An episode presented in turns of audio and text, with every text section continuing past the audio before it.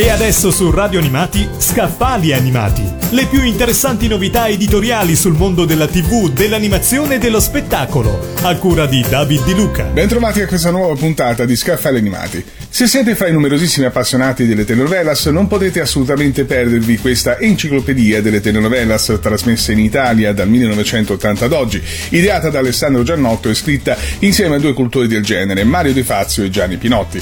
Dal volume emergono aneddoti molto interessanti, come il fatto che la schiava Isaura, per esempio, non fu, come generalmente si ritiene, la prima telenovela trasmessa in Italia. Un'altra telenovela, per motivi di contratto, andò in onda prima in Italia che in Sud America.